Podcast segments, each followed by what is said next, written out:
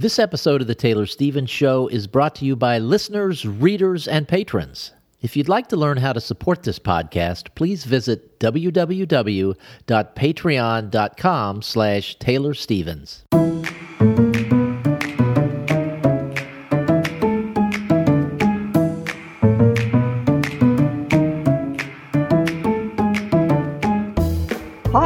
Taylor Stevens, the New York Times best-selling and award-winning author of kick-ass international thrillers, and this is the Taylor Stevens Show with my good friend Steve Campbell, where we are kicking writing in the butt one word at a time. And for listeners, this is not a Hack the Craft episode, and this is not an episode where Taylor and I are talking about TV shows or movies. Oh, but this is so much fun. This is more like an old fashioned t- episode of the Taylor Stevens show where we're going to have chit chat, and you'll all be excited to know we're going to have farm stories with the chit chat. And then we have an actual topic, which is how do you make the setting a character in your story? So, first, we start out with stories from the farm, and it's been a while, Taylor. So, what's what's your lead story? Well, that's just it. I'm like so torn. Do I talk about the goats? Do I talk about the geese? Um, if you are a patron, then you will have received what I think is probably the funniest farm story I've ever written. Where I haven't done these for a while, and so um, I had a lot of catch up to do, and I wrote about the geese in soap opera style, like all the characters and their backstabbing, partner swapping shenanigans and everything. And I personally think that was one of the most hilarious farm stories I've ever told. Like I still crack up when I'm reading it, but I cannot repeat all of that here or we would be doing nothing but goose talk. So, I will say that breeding season has started, which means I guess mating season whatever. And it's when everybody, the geese all get really aggressive. Don't get near me. Don't get near my partner. Um, we're going to nest and lay eggs. And so to do that, I had to, for reasons that are very clear if you've read the, the goose opera, um, I had to put the, the big American buff geese back in their private area so that they wouldn't try partner swapping with the not American buff geese. And um, and so I've been a lot closer to them lately. And it's funny to me because this, this particular breed is supposed to be real low key, docile, and the others that are the Chinese geese, and they are supposed to be one of the more aggressive, noisy, flightier breeds. And generally speaking, this is true. But I have yet to have one of those Chinese geese go after me during this mating egg laying season. And the buff geese have started standing their ground. And it the it turns out that the largest one of the buffs that I thought all this time I thought was a boy is actually a girl. And she's so defensive. She started laying. She's so defensive of her nest. And it's funny to me because she's not supposed to be aggressive. I'm not used to her being aggressive. And every time I go in there, she wants to eat my shoes and attack my pant legs. And it's funny. It doesn't hurt me. Um, and I'm not scared of her and it's just it's like a toddler coming at me trying to beat me up. And i'm like talking to her and like i'm sorry you know this is for your own good. I'm not trying to hurt you. And then her boyfriend who's the only male in that group i call him big bad john after the song. You'll have to google if you don't know it. And he's he loves me. This this goose prior to this whole episode he's always like whenever I'm out there, he's the first to announce that I'm in the area and he comes over and he just follows me around and he wants me to get down on his level and talk to him and pet him. He doesn't like want to be held and he doesn't want a lot of touching, but he wants the acknowledgement. And he's just like my buddy when when I'm out there doing stuff normally and now as soon as he sees me he's like get away from my woman. Get away from my woman. so this is the first time I've gone through this with them, and and that's it's just interesting. And um, there's been a whole hilarious drama going on with the Chinese geese of who's who's going to ha- pair up with who and why and when. And I wish I could just tell it now. It's so funny, but for that, it's on Patreon. So that's the good stories. And then we've had baby goats, and there's uh, there's one more goat that is still pregnant, and I thought that she was going to have her baby at the same time, more or less, as the most recent one that had her baby. Um, and this goat that's still pregnant is just huge. And every day that goes by, I think she can't get any huger. And I think her her udder can't get any fuller. And she's just holding those babies hostage. she has not had them. I thought that by writing about it and putting it in part of that post on Patreon that, you know, Murphy's Law, that she'd have her babies that night or something. But no, all this time later, she's still pregnant. And I'm like, just started starting to think this is just going to be a permanent condition or something. But anyway, that's that's where we're at. I'm hopefully knock on wood. I mean, it doesn't make any sense that by the time I do another, we do another like recording session because sometimes we record these two episodes at a time. So that would be two weeks from now, I guess. Um, that surely by then there would be babies, but I don't know. And I have this like I don't want to say nightmare because I'm not sleeping when it happens, but daymare or whatever that she's going to have these babies in the middle of the night and then the first one's going to get stuck the way ferrari got stuck and i'm not going to be there and the baby's going to die and she's going to die and I wake up in the morning to a bunch of dead babies and i'm like this is no way to live could you please just have these things during the day preferably let's get this over with so yeah farm stories all right. So, our topic for today, as I mentioned earlier, is, is, making the setting a character in your story. And uh, do you, do you want to read the question, Taylor, or how do you want to get this rolling? I will in just a minute.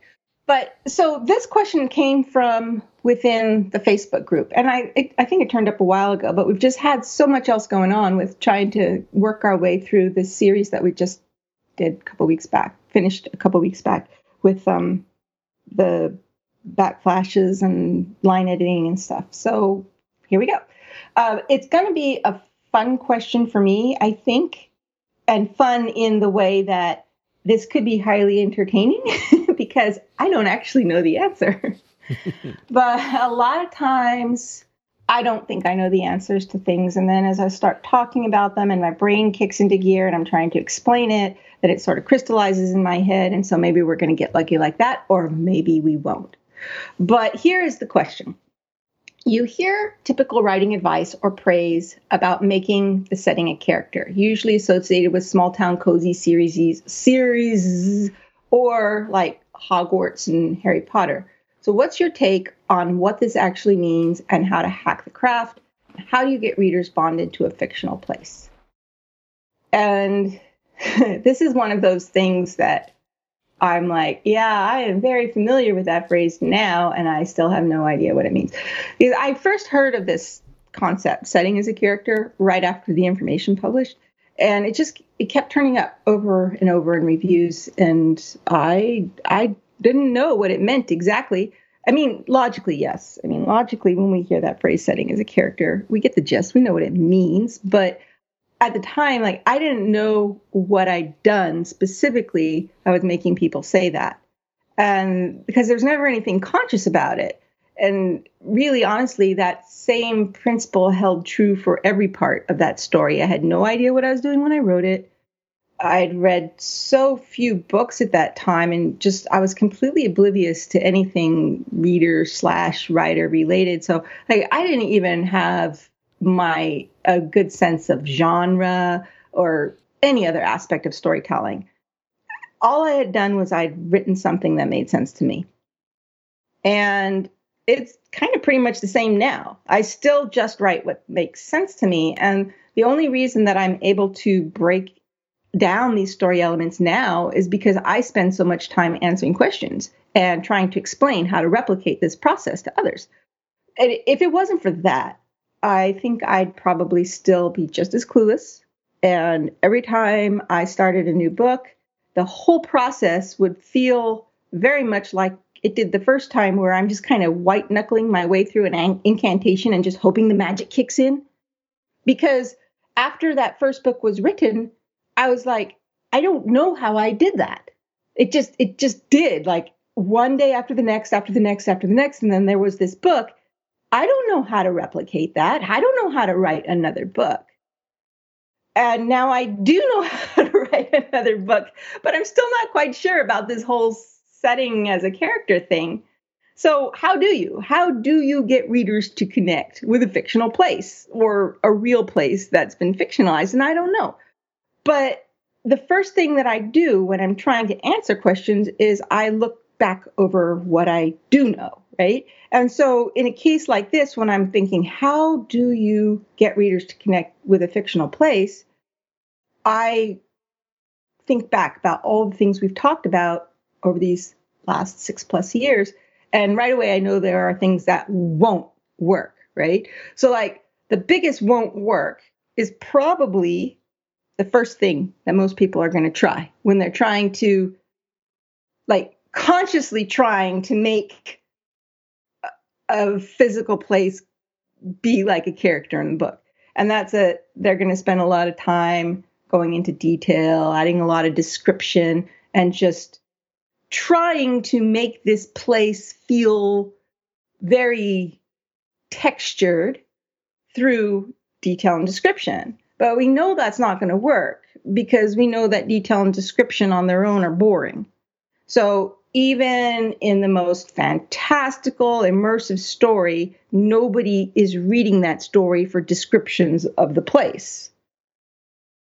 The best you can hope for just off description and detail alone is that it's interesting enough that nobody starts skipping to get to the part that is interesting. And what we know is interesting is character. And when we say character, I mean like an animate, living, breathing people type thing, or people surrogates like animals or talking furniture. And for that, setting as a character doesn't count unless maybe the setting is literally a talking character like a magic castle or that has its own personality or something. And in that case, yeah, okay, fine. The setting automatically becomes a character by default because it's alive and sentient. But otherwise, your dealing place is not sentient, it's not alive, it doesn't have thoughts or feelings and emotions Nothing bad is going to happen to it. It doesn't have its own stakes necessarily, unless somebody's going to blow it up. Um, so it it isn't a character. So how how do you deal with that, right? So the next thing that most people likely would do, which also doesn't work, is try to cheat or bypass that issue of description in detail is boring by instead of like spending a lot of time writing the description in the detail they try and have their characters spend a lot of time exploring a place or using the characters awe and wonderment or curiosity as a way to basically do the same thing in disguise. And we know that's not going to work because we know that every scene has to serve a purpose and wandering around and exploring a place doesn't in itself serve a purpose other than trying to sneak in a lot of detail and description that shouldn't be done that way. And that's almost worse than just writing a big block of heavy descriptive, let me tell you how this place looks and feels. Because at least when you've got that big block of description, people can skip it if they're boring. But when you try and cheat and like, well, I'm going to describe this place by having the characters wander through it, that's just setting your readers up for disappointment because if you're making them go through all these hoops and exploring this place and there's no point to it, then it's like, well, why why did I just read that? And then you're expecting something more and then it just feels kind of hollow and empty. So, we know that those things won't work. What would work? And and here's the question, right? Is how do you get readers bonded to a fictional place? And the key word in that question is bonding. And that's just another way of saying emotional connection. So, what we're really asking here is how do we engage emotional connection with a place so that it feels like we're engaging with the character? Very short of it, I don't really think you can go that far where the setting actually becomes a character unless that setting is alive and sentient. You just can't. So when we talk about setting as a character, I think really we're speaking metaphorically. And there's something that's driving that specifically because what we do know about engaging emotional characters in the first engaging emotional connection for characters or with characters in the first place is that and for this i'm going to cut and paste from one of the previous episodes we did where we had sort of like that quote unquote masterclass on it because i think this kind of encapsulates it. And it says the closer you get the closer you are able to get your characters to feeling real alive and feel fully human the more the audience will be emotionally invested in the outcome. When characters are flat or feel inauthentic, when there's no resonance and the audience can't find any way to connect, it's very, very difficult to care what happens. The audience becomes detached and has little emotional investment in the outcome. If we attempt to express this as an equation, it might look something like stakes plus connection to character equals emotional investment. So when I read that, and I'm thinking about that as place instead of person, the key takeaways to me are authentic, feels real, and alive. So when we're talking about writing about a place, authentic and feels real, that's pretty easy to understand. But what about the alive part? And like, how do you make a place come alive? And I think maybe when we're talking about places, a better word would be dynamic, meaning that the environment is one of possibility and unknowns and where the unexpected can happen. And I think that's what made, for example, in The Informationist, that's what made that location, that setting feel like a character, metaphorically speaking, is because it was so dynamic and and the plot it, it was the plot couldn't have happened in some other place right so the next thing that i look at is what we know about how characters engage with their environment because that also deals with detail and description. And for that, we have the maxim character in motion. We describe what's happening through, or not what's happening, we describe the, the setting through the way our characters move through it how they interact with that that environment. And Steve pointed out a phrase that I used in a recent uh, podcast, a recent episode, where I said description lights the stage, and that is how we get our characters through their environment. The spotlight is shining on them, right?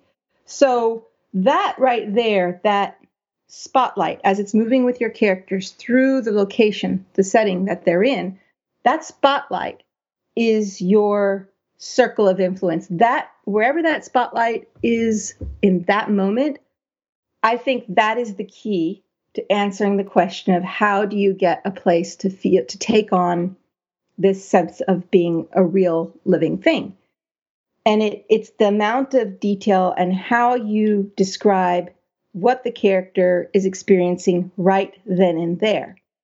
And we can draw an example of that from the most recent uh, line edit episode that we did, where the prose went just a little too sparse. And it was a little confusing about where the bodies were in relation to each other. And that was the focus of that particular episode was bodies, the positioning of the bodies.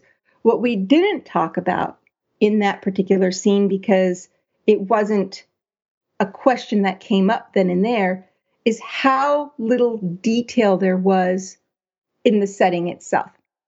When the characters were moving from place to place, you know, in that episode, we talked about how originally, you know, Patty lunged like three times, right? But we never saw the parking lot. Now, it's possible that those details preceded the little segment that, that we were working on. And that description all existed, but it was off the page of our particular page. So it might exist in real life, but we didn't have it. And in that scene, we never saw physically anything. the entire scene focused on the where the, the individual bodies were or weren't in relation to each other and this fight that was taking place between two characters that were human animal shapeshifters. But we never saw beyond that. We don't know if the parking lot was concrete or asphalt. We don't know how big it was. We don't know what the backdrop was, except that there was this small portion where the character forced herself to look around and to orient herself. No, there's mountains in the background, whatever. So that was the only bit of description that we got. And so if we were relying only on that small segment, and again, not because we don't know what the rest of the story held, but just using that small segment as an example, we could say there was no character in that setting. It could have been a generic strip mall parking lot, or it could have been a parking lot in front of a movie theater. It could have been a parking lot um, at the edge of uh, maybe a national park. Like, we don't know because none of that detail was in there. And that's the type of detail that collectively adds up over time to create this this tactile experience where the place feels real. It might not feel alive because it can't be alive, but it can feel dynamic and it can feel authentic. And the bonus, um, that's really the bonus of being able to write about places that you've been, is you have all that detail in your head because you've seen it for yourself. The the challenge is to not just info dump it, but to be able to utilize it in a way that there's always a small bit of it beneath that spotlight, together with the characters as the characters are moving around. Um, it's it's harder to do if you haven't seen a place because it's not already in your head. And this is why, for me, one of it's really hard for me to create a scene if I don't know where everything is because I need to know where everything is in order to get those characters moving through their environment. How are they engaging with this environment? And often, what I will do is try and find pictures of a building or pictures of a place or something that will let me uh, relate it back to some pl- something that I have seen. Like you might have, I might have a building that the characters are in that I've never been to, but the rooms themselves might have furniture laid out or look something like an office that I have experienced before because that it gives me the the textural detail to be able to uh, put it under the spotlight so that as the character moves through that environment whatever they're touching isn't just he touched a table but you know ran his fingers along the, the grain in the old the old oak right? That's the difference between generic and text text textural. I can't talk today. And so when when we're looking to make a place feel authentic and real, it's those little tiny details that matter, but they only count if they're directly under the spotlight. You can't just throw them in and and go into this big huge description about how the place looks. It has to be how the place feels beneath the fingers and the feet and the emotions of the characters themselves as they're navigating through it. So, go, taking us back to what it is that makes us care about characters, we know that it's the stakes and the connection to the character. That's what gives us the emotional investment. Well, locations don't have stakes unless, like I said, someone's going to blow it up or, you know, whatever. There, there can be some stakes, but we're just not going to care about a place the way that we care about people unless we ourselves have some personal connection to it. So the focus when you're when you're thinking about how to make a character out of a location, to me, that phrase doesn't even make sense. It's more a case of how do I bring this place alive? How do I make it feel real? How do I make it feel authentic and alive? And that's that's your goal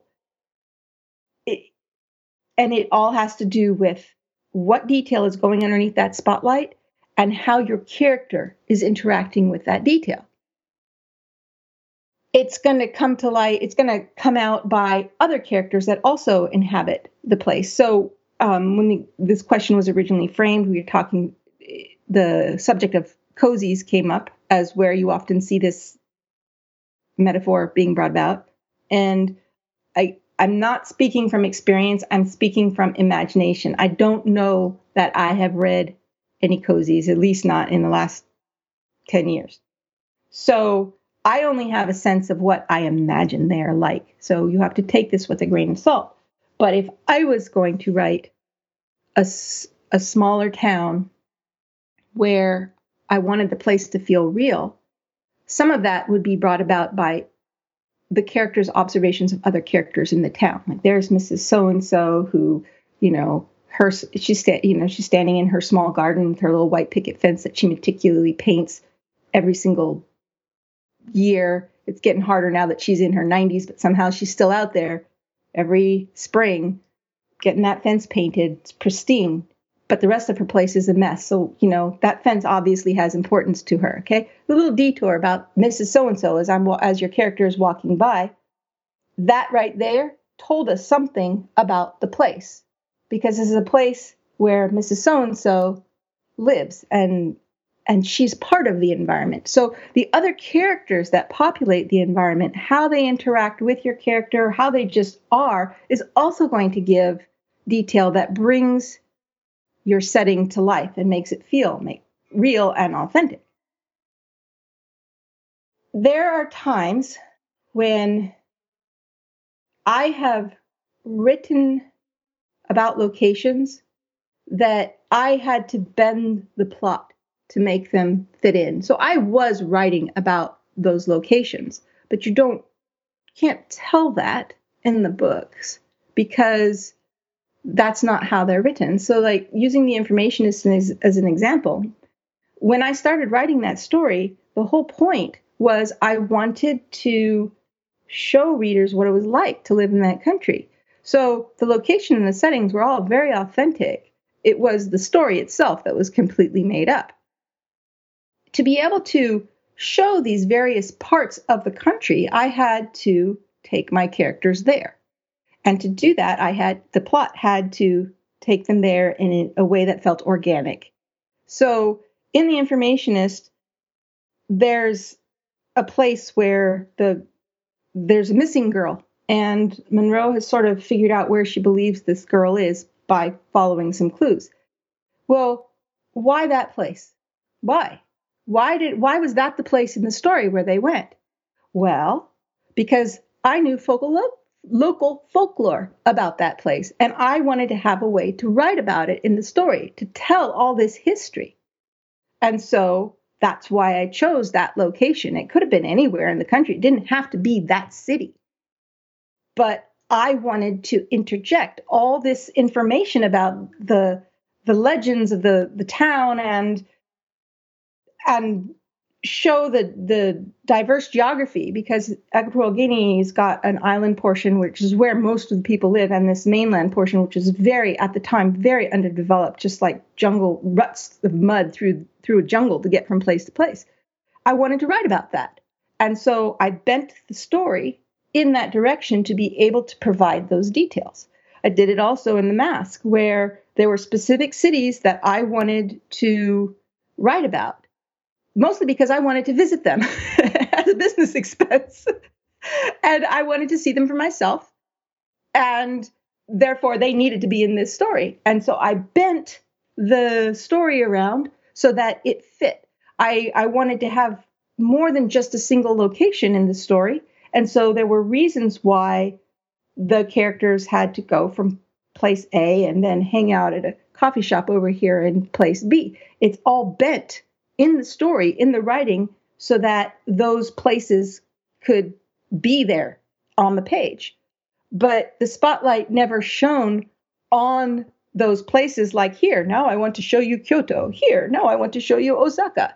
It was the spotlight was entirely on the characters, and as they moved through the environment, the details showed up with them on the page. And they were explicit enough that they felt real and alive. I might not always go into detail about, you know, whether it was an asphalt pavement or a concrete pavement, but that's the type of stuff I'm talking about. If it's a wall, is it just a wall or is it a stone wall or is it a grass hedge? Is it um is that person the clothes that people wear say a lot about them. The the way somebody maintains their environment says a lot about both the environment and the person. So every single place that a, par- a character goes has the potential to provide more texture, more detail, as long as it's under that spotlight with the character.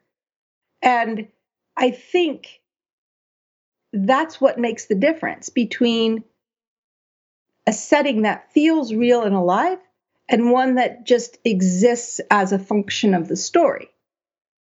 And to be able to create a setting that feels real and alive, you have to be able to see it in your head. Because how do you describe something that you've never seen or thought of? And some people have just such visual, realistic inner worlds inside their brains, and they can just conjure this stuff out of nowhere, and I can't. I'm not like that. So for me, I need to come up with a visual reference. But the fact that I do come up with the visual reference to be able to guide my own imagination, to give it sort of like a, kickstart or a helping hand, is a step that I think a lot of writers fail to do. And I'm thinking also, as another example, there was a time when I was helping to edit a story. I wasn't the one writing the story. And no, Steve, this wasn't yours, something somebody else's.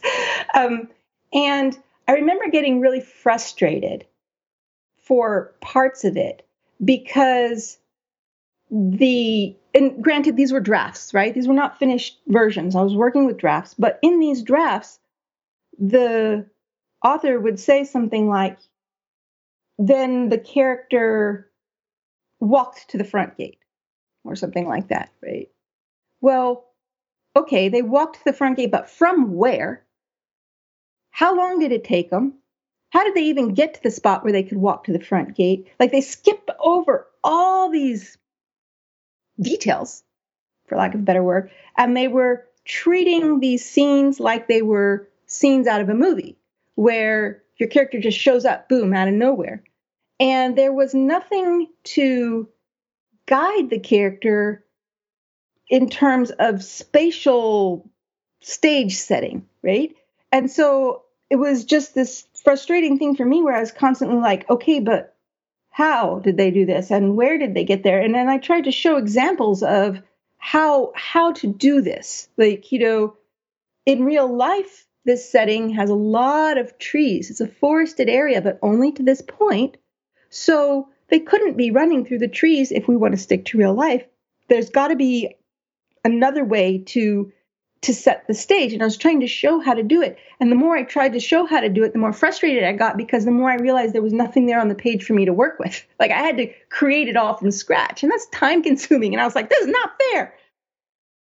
My point being that that's fine for drafts. When you're just trying to get your story down, you've got to just, you, you don't, if you spend all your time trying to research, to get it accurate, you're never going to go anywhere, right? This is going to you're going to clog down. So you you put those little quick sketches. She walked to the gate, banged on the door, whatever. Put it in there.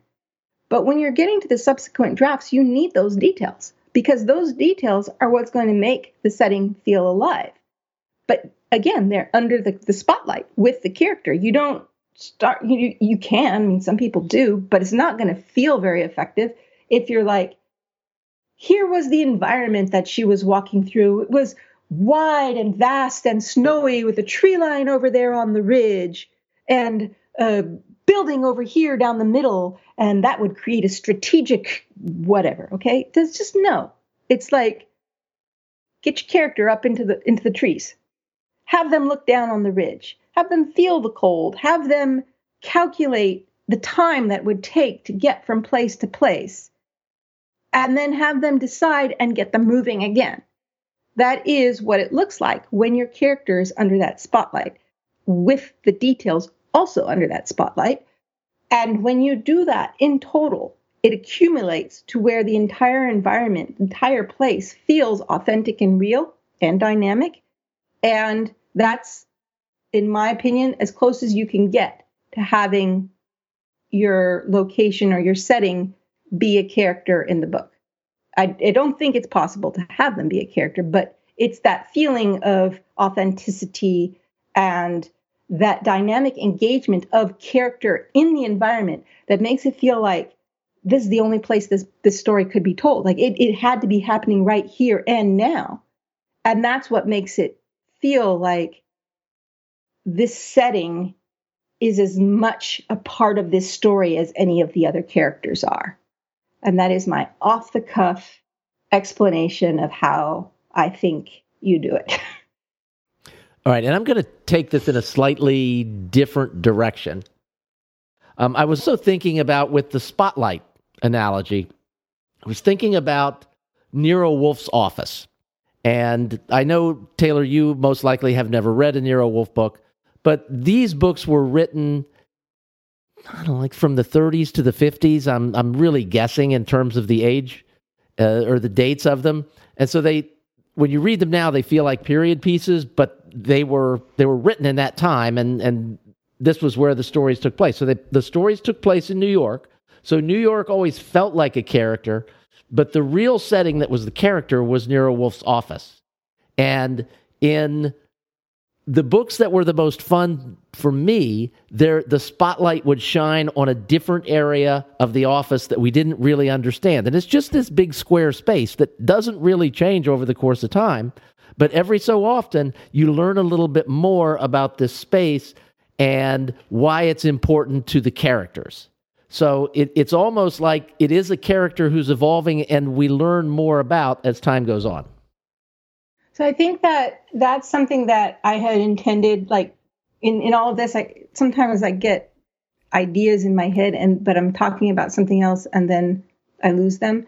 And that was one. You what you just said reminded me that another aspect of this whole process is how your character feels and interacts with the the place. So the character's own thoughts, character's own emotions, the any sentiment that the character feels, any fear, or any anger, any of that that's tied to the place can be also I guess fed back to the reader. It becomes part of the reader's own experience. Um, but again, it's when it's put under the spotlight. Like you can backflash stuff that'll give it to you. You can um, you can describe other things that the character has done in that space to also relay that, but you don't want to info dump it. Like here's her history with this place. It, it's again under the spotlight. But the point being that the importance or how it, the character relates to a particular place is also an equal measure of conveying that textural detail. So it's a fun it's a fun topic. So uh, thanks thanks for the question. And if you guys have other questions like this, the Taylor Stevens uh, fan club group in Facebook is a great place to send them, or you can email them directly to Taylor. So that is it for this week's show. Uh, we will be back with you again next week. Yes, we will. And if you have your own thoughts on creating setting as a character, metaphorically speaking, send them in because you might have a way of approaching it that I have not even thought of. And I would love to hear that for my own benefit as well as for everybody else's. And we will see you next week.